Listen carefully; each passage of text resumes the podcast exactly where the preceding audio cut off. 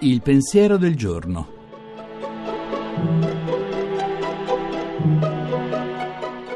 In studio Nicoletta Tiliakos, giornalista.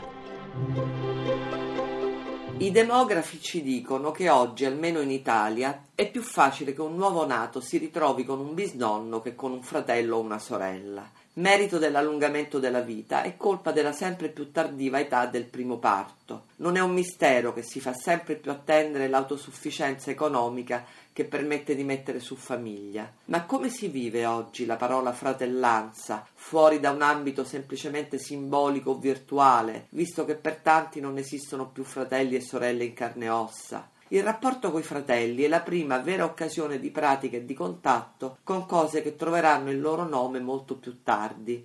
Responsabilità, cura, pazienza, capacità di attendere il proprio turno, sapere che non si è soli nel bene e nel male, a condividere la stessa radice e l'amore dei genitori. Esseri unici, tanto simili e tanto diversi da noi, i fratelli li amiamo o non li sopportiamo, e magari tutte e due le cose nel giro di mezz'ora, ma sono un confine, un'occasione di vedersi nell'altro e di vedere l'altro. La psicologa infantile Anna Oliverio Ferraris, in un'intervista, ha detto di aver spesso consigliato a genitori di figli unici di comportarsi come se ne avessero due o tre, con naturalezza, anche con severità, ma nello stesso tempo, aggiunge, penso che nonostante tutti i problemi oggettivi si potrebbe rischiare un po' di più.